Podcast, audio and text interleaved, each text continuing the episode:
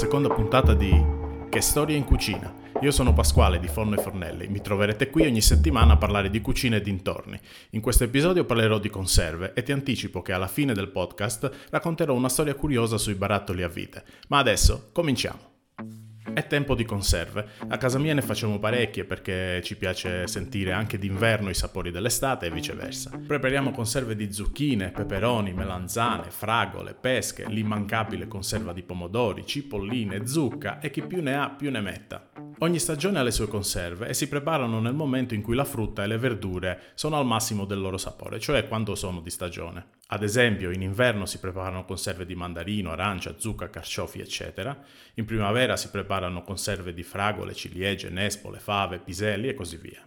Il mondo delle conserve è davvero molto vasto e per fare un po' di ordine dividiamo le conserve in due grandi macrogruppi, quelle dolci e quelle salate. Quando parliamo di conserve dolci, la prima cosa che ci viene in mente sono le marmellate, ma oltre a queste esistono anche le composte, le gelatine, le confetture, la frutta sciroppata o sottospirito, chutney e mostarde. Una piccola parentesi. Ci si confonde molto spesso tra marmellate, confetture e composte. Anche se alla base c'è sempre la frutta, lo zucchero e un addensante, si tratta pur sempre di preparazioni diverse. La marmellata è solo di agrumi, la confettura viene fatta con tutto il resto della frutta, mentre la composta, che può essere sia di agrumi che di altra frutta, non è fatta per essere conservata a lungo perché contiene pochissimo zucchero che fa da conservante. Un capitolo a parte meritano il chutney e le mostarde.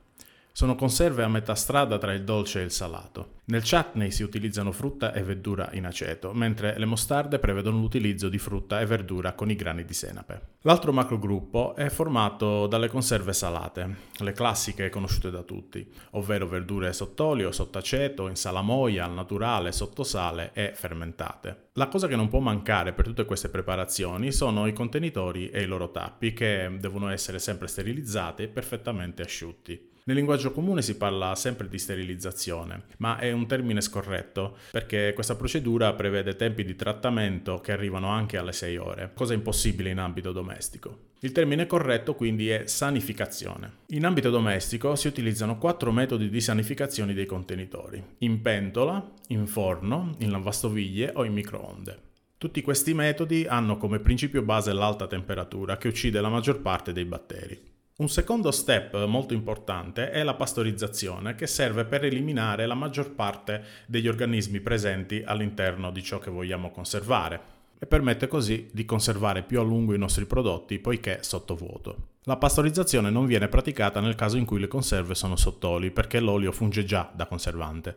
Quando facciamo una pastorizzazione ci sono alcune norme da osservare. Prima tra tutte, durante il riempimento del contenitore, questo non deve essere mai riempito fino all'orlo. Bisogna lasciare uno spazio, detto appunto spazio di testa, indispensabile affinché all'interno del contenitore si generi il vuoto. Seconda norma, non bisogna lasciare bolle d'aria all'interno dei contenitori perché in questi spazi eh, possono avvenire dei fenomeni ossidativi che fanno cambiare colore e sapore alla frutta o verdure in conserva. Passando al lato pratico, la pastorizzazione si fa immergendo completamente i contenitori in acqua e in pentole abbastanza alte da superare di almeno 10 cm l'altezza dei contenitori. Bisogna mettere sul fondo della pentola un canovaccio per evitare che il calore diretto possa rompere i contenitori, che devono essere loro stessi avvolti in canovacci puliti, questo per evitare che cozzino tra loro durante la bollitura con il rischio di rotture. Il tempo di pastorizzazione dipende dal tipo di conserva, dal tipo di contenitore e dalla sua grandezza. Terminato il tempo di pastorizzazione, che in media va dai 30 minuti a un'ora, i contenitori devono essere lasciati raffreddare nell'acqua di ebollizione fino a quando eh, raggiungono la temperatura ambiente e possono valerci anche 24 ore. Quando i contenitori saranno a temperatura ambiente bisogna ispezionarli per valutare il raggiungimento del vuoto e l'ermeticità della chiusura. Il metodo più semplice consiste nel controllare che il tappo sia leggermente concavo, ossia piegato verso l'interno, e se viene premuto non deve fare il rumore clic-clac in caso contrario la conserva deve essere consumata immediatamente oppure sottoposta a nuova pastorizzazione, avendo cura di sostituire il tappo. I barattoli vanno conservati in un luogo fresco e asciutto, lontano da fonti di calore dirette e luce del sole. Prima del consumo bisogna ispezionare nuovamente il contenitore per controllare eventuali sversamenti di liquido o perdita del eh, vuoto.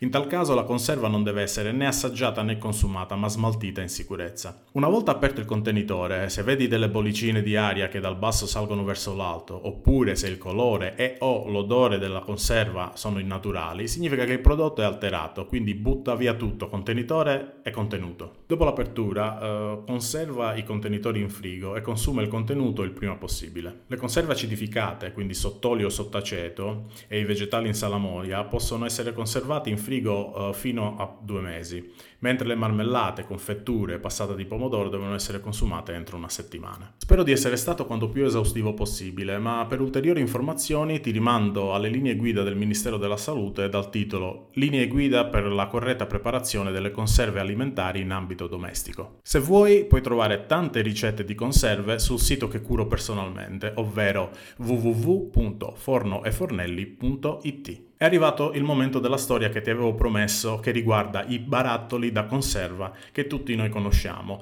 per intenderci quelli con il tappo a vite. Questi sono un'invenzione abbastanza recente, infatti per secoli i cibi venivano conservati utilizzando esclusivamente le tecniche di fermentazione, salatura, essiccazione e affumicatura. Ciò permetteva di conservare per esempio carne e pesce, ma nessun tipo di cibo umido. Quindi non esistevano la salsa di pomodoro e neanche le marmellate fino al 1858, quando uno stagnaio del New Jersey di nome John Landis Mason inventò e brevettò un contenitore con imboccatura rotonda e zigrinata, perfettamente combaciante con un tappo in metallo munito di una guarnizione, che permetteva la tenuta stagna. Nacque così il primo tappo a vite.